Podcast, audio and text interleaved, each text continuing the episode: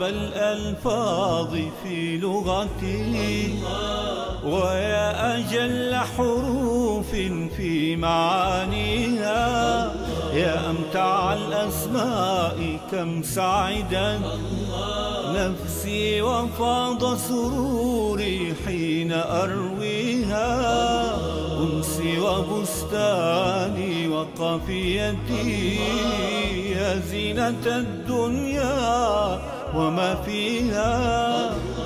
يرتاح قلبي حين يسمعها وحين أبصرها نقشا وأمليها.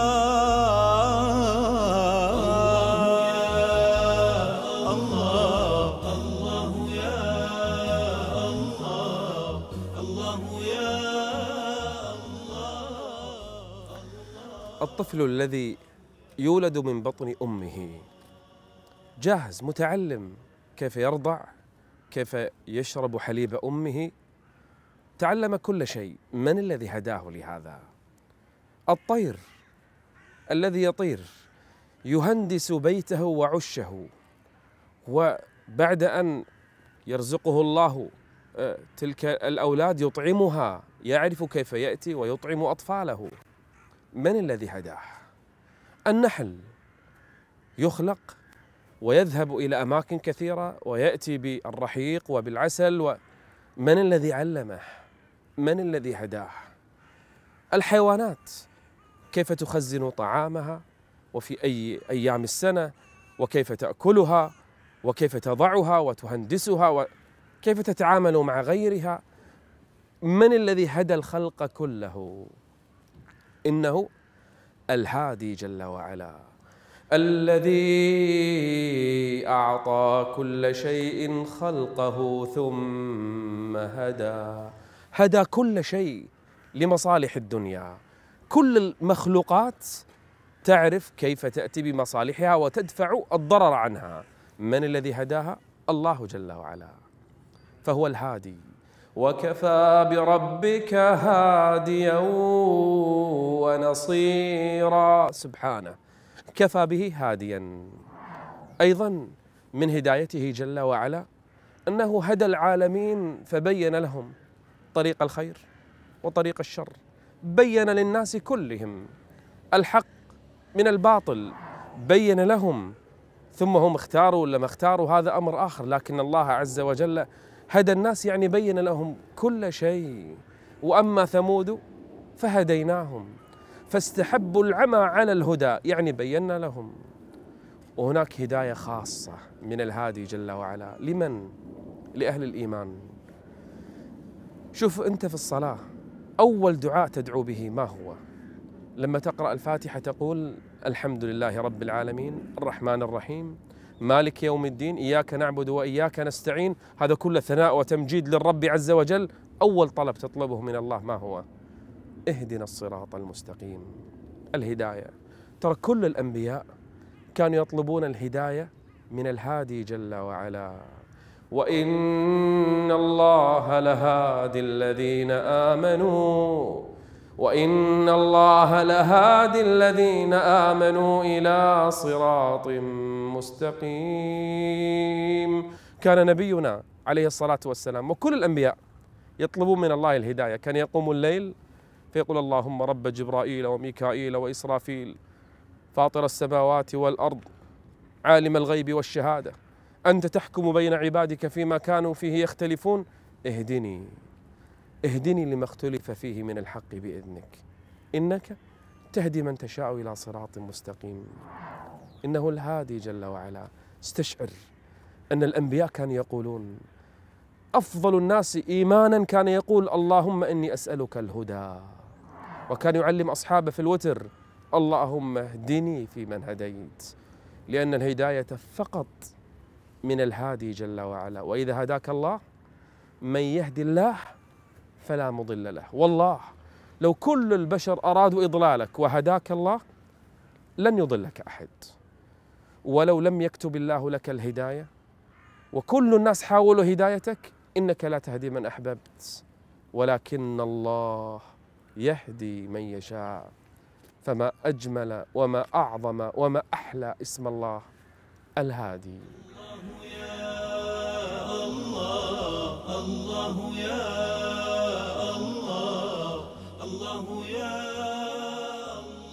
ربنا الذي أعطى كل شيء خلقه ثم هدى. نعم هو الهادي الذي هداك بعدما خلقك. هداك لطعامك وشرابك ورزقك.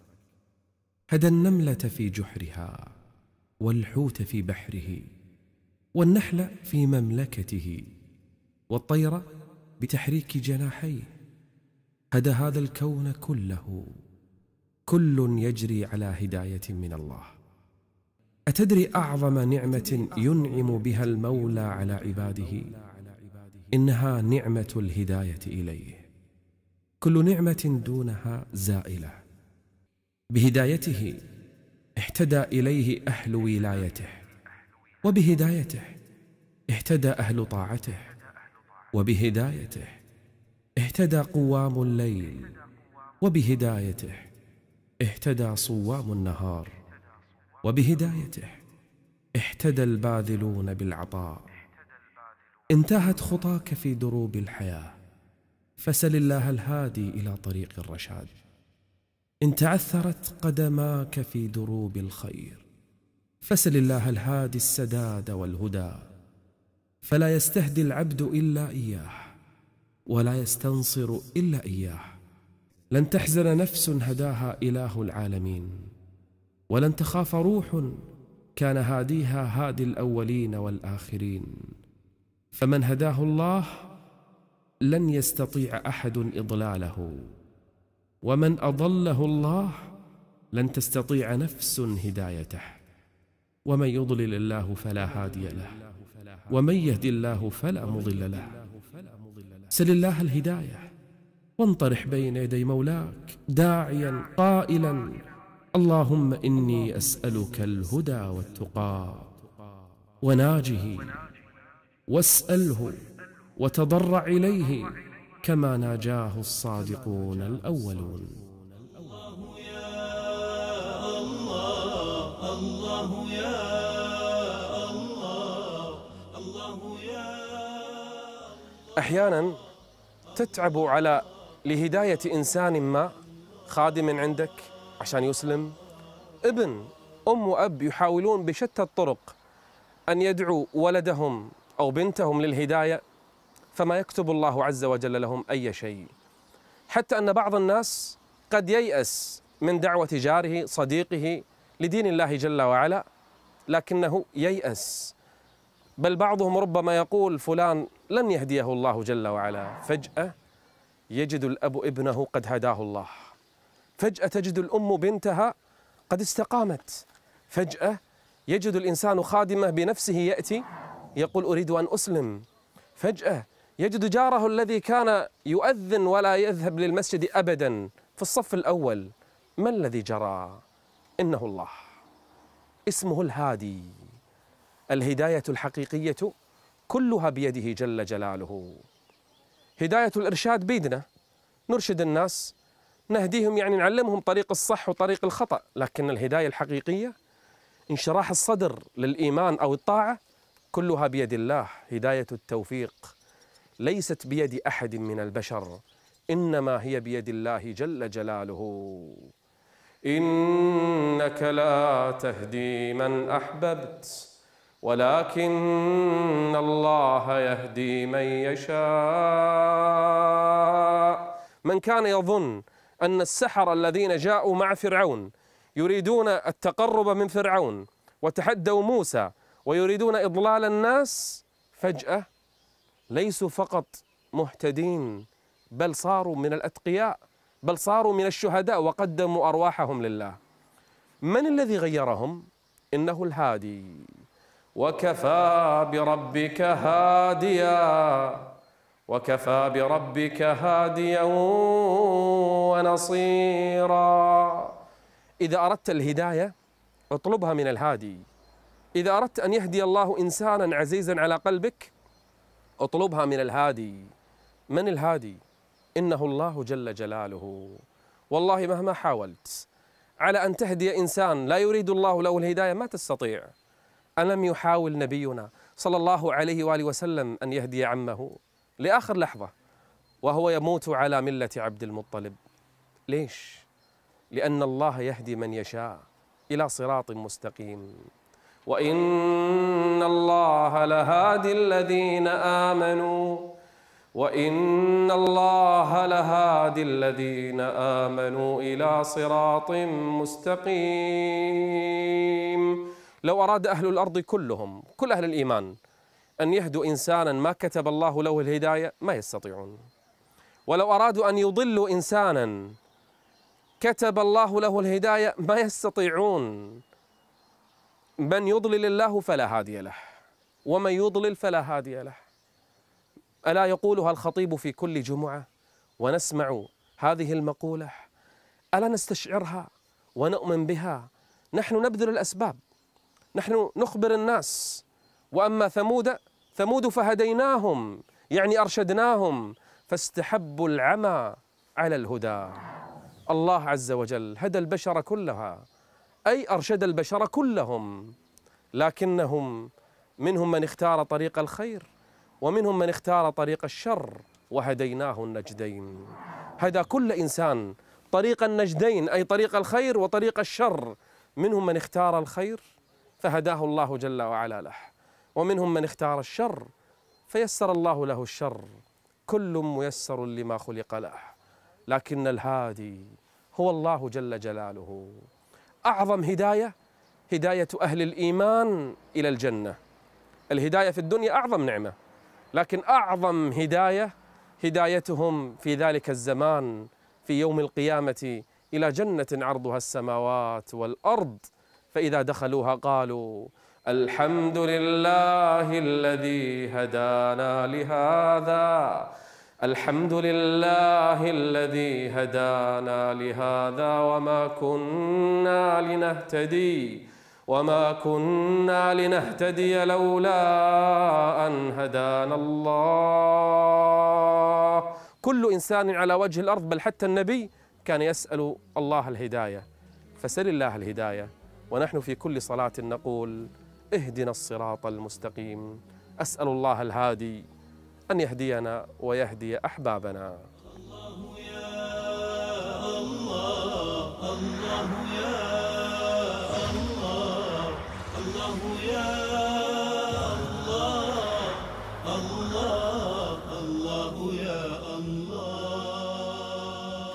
هل الرب عز وجل بحاجة إلى دليل؟ لإثبات وجوده. ابدا. كل مخلوق خلقه الله جعل فيه فطرة. كلهم الجن والإنس بل حتى البهائم والحيوانات جعل فيهم فطرة. أن يعلم هذا الإنسان أن له خالقا أن له ربا أن الله عز وجل موجود. كل إنسان حتى من أنكر هذا فطرة الله التي فطر الناس عليها لا تبديل لخلق الله.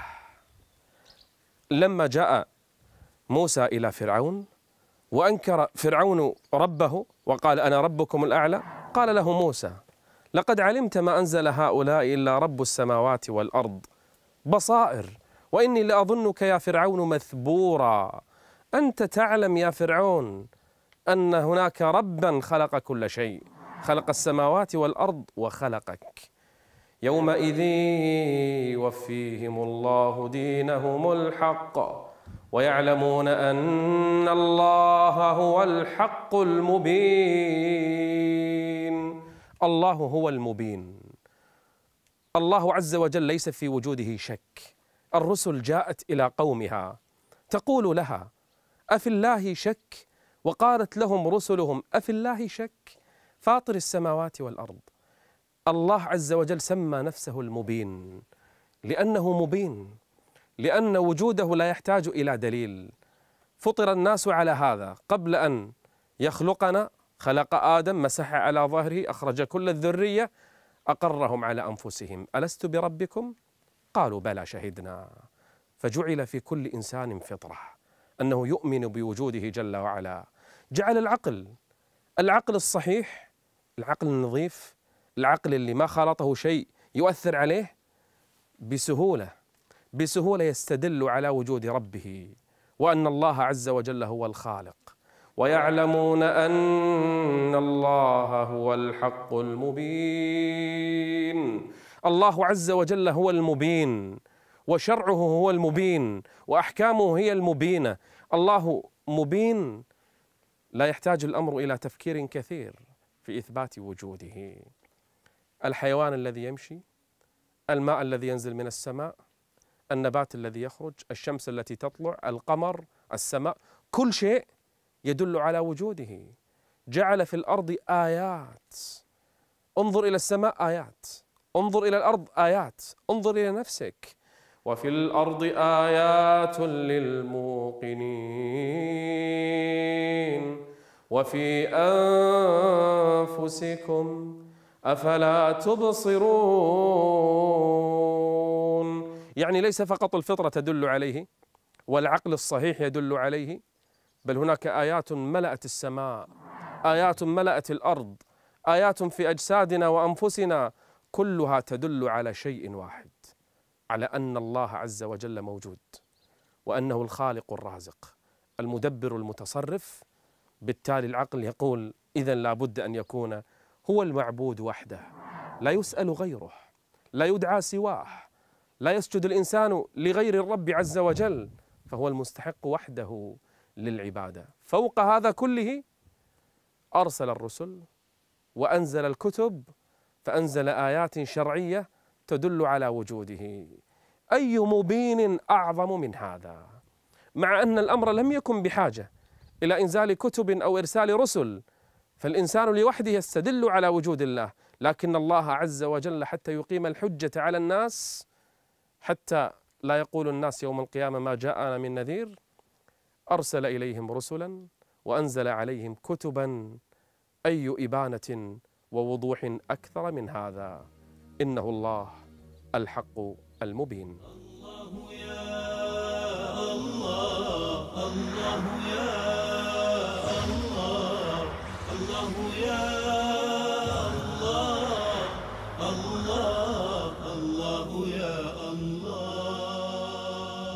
لأن الله عز وجل هو المبين جل جلاله جعل كتابه مبينا وجعل رسله يبينون للخلق شرعه وهديه ودينه جل في علاه. الله هو الحق المبين. أنزل الكتب المبينة. ألف لام راء. تلك آيات الكتاب المبين. هل ترى في كتابه اختلافا؟ هل ترى فيه اعوجاجا؟ هل ترى فيه لبسا وغموضا؟ كتاب واضح لكل من يعرف اللغة العربية يفهم كتاب الله جل جلاله. ولا زال الكتاب يظهر اسرارا ولكل زمان ما يناسبها لأنه الكتاب الخالد. كتاب مبين فيه هدينا فيه أخبار من قبلنا فيه أحكام تنجينا من النار وتدخلنا الجنة فيه قصص توعظنا إنه الكتاب المبين. وأرسل رسلا جعلهم يبينون أنى لهم الذكرى وقد جاءهم وقد جاءهم رسول مبين. الله المبين جعل رسوله المبين. يبين لهم رسالته يبين لهم هديه. ما ترك من شيء يقول صلى الله عليه وسلم ما تركت من شيء يقربكم إلى الجنة إلا أمرتكم به وما تركت من شيء يقربكم إلى النار إلا نهيتكم عنه تركتكم على المحجة البيضاء ليلها كنهارها. في أوضح من هذا؟ النهار مثل الليل من الوضوح قال تركتكم على المحجة البيضاء ليلها. الليل صار مثل النهار. ليلها كنهارها لا يزيغ عنها إلا هالك. هذا الهالك اللي يجي يوم القيامة يعلم أن الله هو الحق المبين اللي بين له كل شيء. الله أمر ليس فقط الأنبياء حتى أهل العلم. وإذ أخذ الله ميثاق الذين أوتوا العلم من قبلكم وإياكم لتبيننه للناس. الله أمر أن يبين أهل العلم البيان الشافي للناس. ولهذا قال صلى الله عليه وآله وسلم قال من كتم علما ألجمه الله بلجام من نار يوم القيامة. الله المبين. مع أنه واضح لا يحتاج الأمر إلى دليل ولا يحتاج الأمر إلى إبانة أكثر من هذا. عقلنا الصحيح فطرتنا السليمة أدلة الكون كلها تدلنا عليه جل وعلا وفي كل شيء له آية تدل على أنه واحد. فيا عجبا كيف يعصى الإله أم كيف يجحده جاحد فوق هذا أنزل كتبا مبينة. فوق هذا أرسل رسلا يبينون. فوق هذا أمر أهل العلم أن يوضحوا للناس ويبينوا لهم رسلا مبشرين ومنذرين لئلا يكون للناس على الله حجة بعد الرسل. فوق كل هذه الإبانة. هل من عذر لأحد من البشر؟ الله هو الحق المبين فاز من عبده ووحده وأطاعه وخسر وخاب من أشرك به وكفر به وعصاه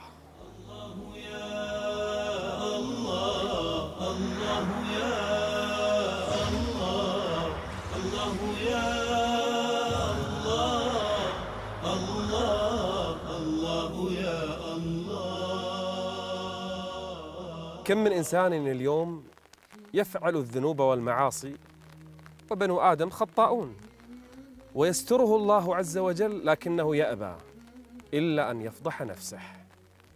يقول النبي صلى الله عليه وآله وسلم كل أمتي معافى إلا المجاهرون.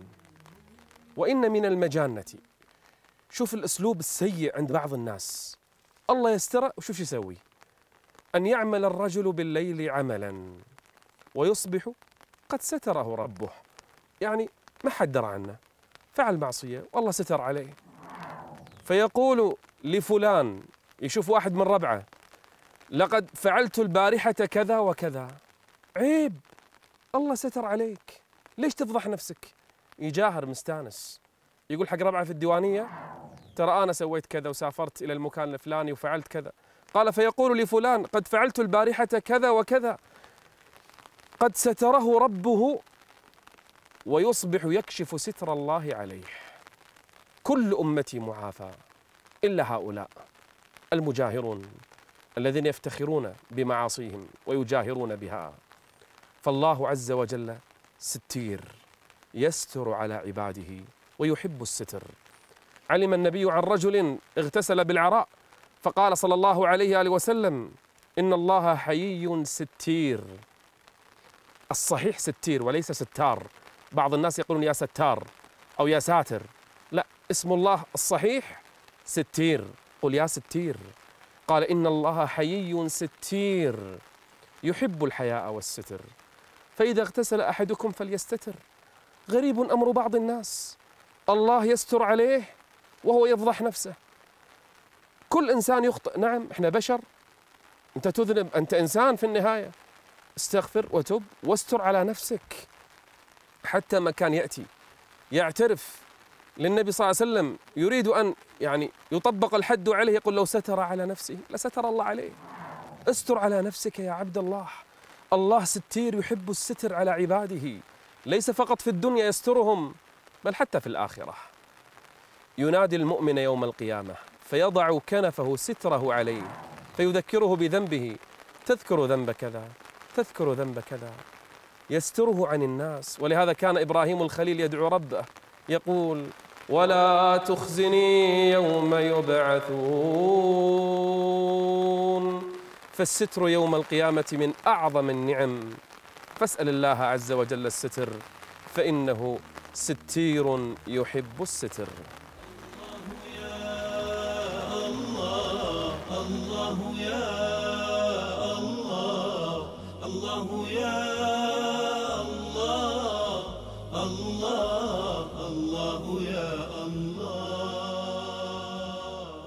خرج موسى عليه السلام مع قومه يستسقون المطر من السماء.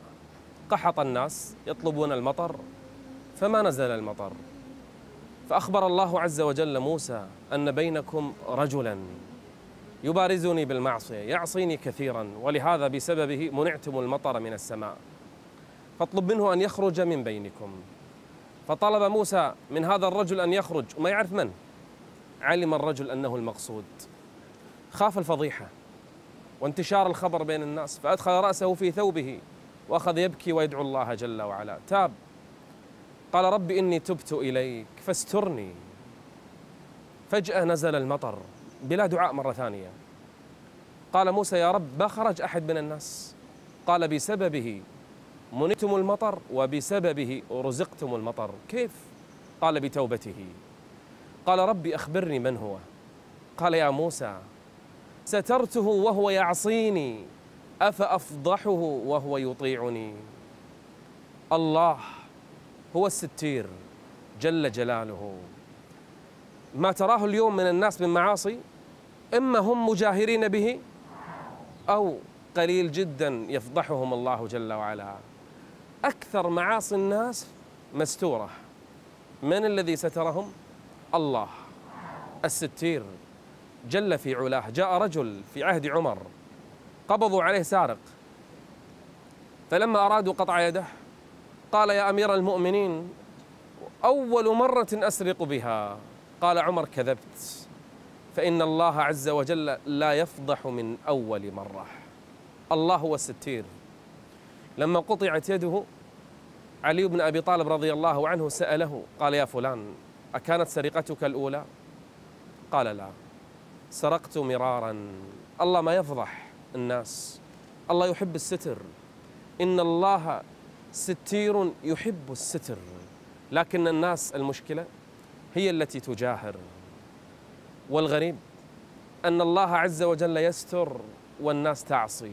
الله يستر والناس تعصي. إلى متى؟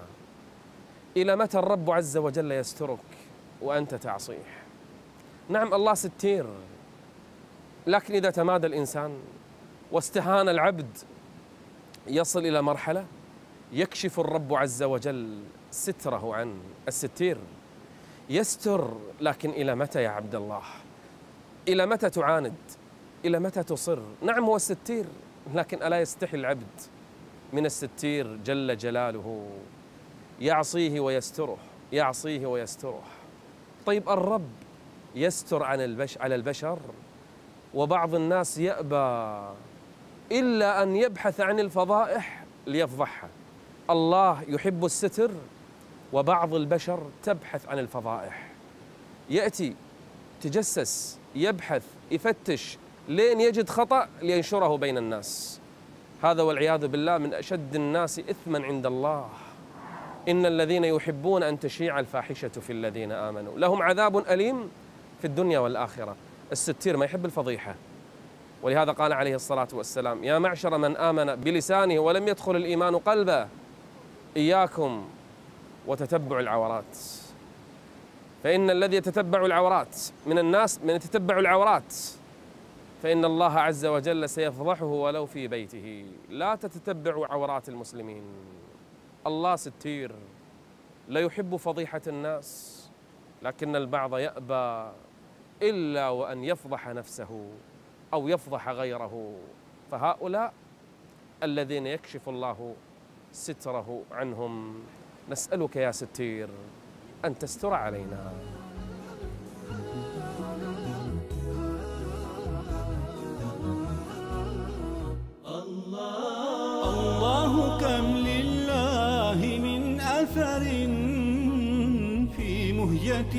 أي أوزان ستبديها. عبد ضعيف خاضع لعلاك رحماك يا ربي به رحماك. قد جئت يا الله ذنبي هدني من يغفر الذنب العظيم سواك؟ أوليتنا نعما سترت معايبا ألهمتنا فضلا نجيب نداك. أنت اللطيف ببره وعطائه تعطي وتمنح ذا وتمنع ذاك. أنت الرحيم. أنت الرحيم تقيل عثرة مذنب وتحب عبدا تائبا ناجاك. يا واهب الرزق. يا واهب الرزق الذي لا ينقضي مبسوطتان لسائليك يداك. أسماؤك الحسنى أيا ربي بها. ندعوك فارحم فقرنا لغناك. اسم تسمى به الباري فكان كما أراد يعبق إجلالا وتأليها. طموحي راحتي سكني لا أجتني الأنس إلا من مغانيها. أجمل ما نتلوه أحسن ما يروي ضمائرنا طهرا ويسقيها. يا سلوة للقلب يا أملا يرى المحب أفانينا المنى فيها. إن جاءت الدنيا بضائقة فالجأ إليها ففيها ما يجليها.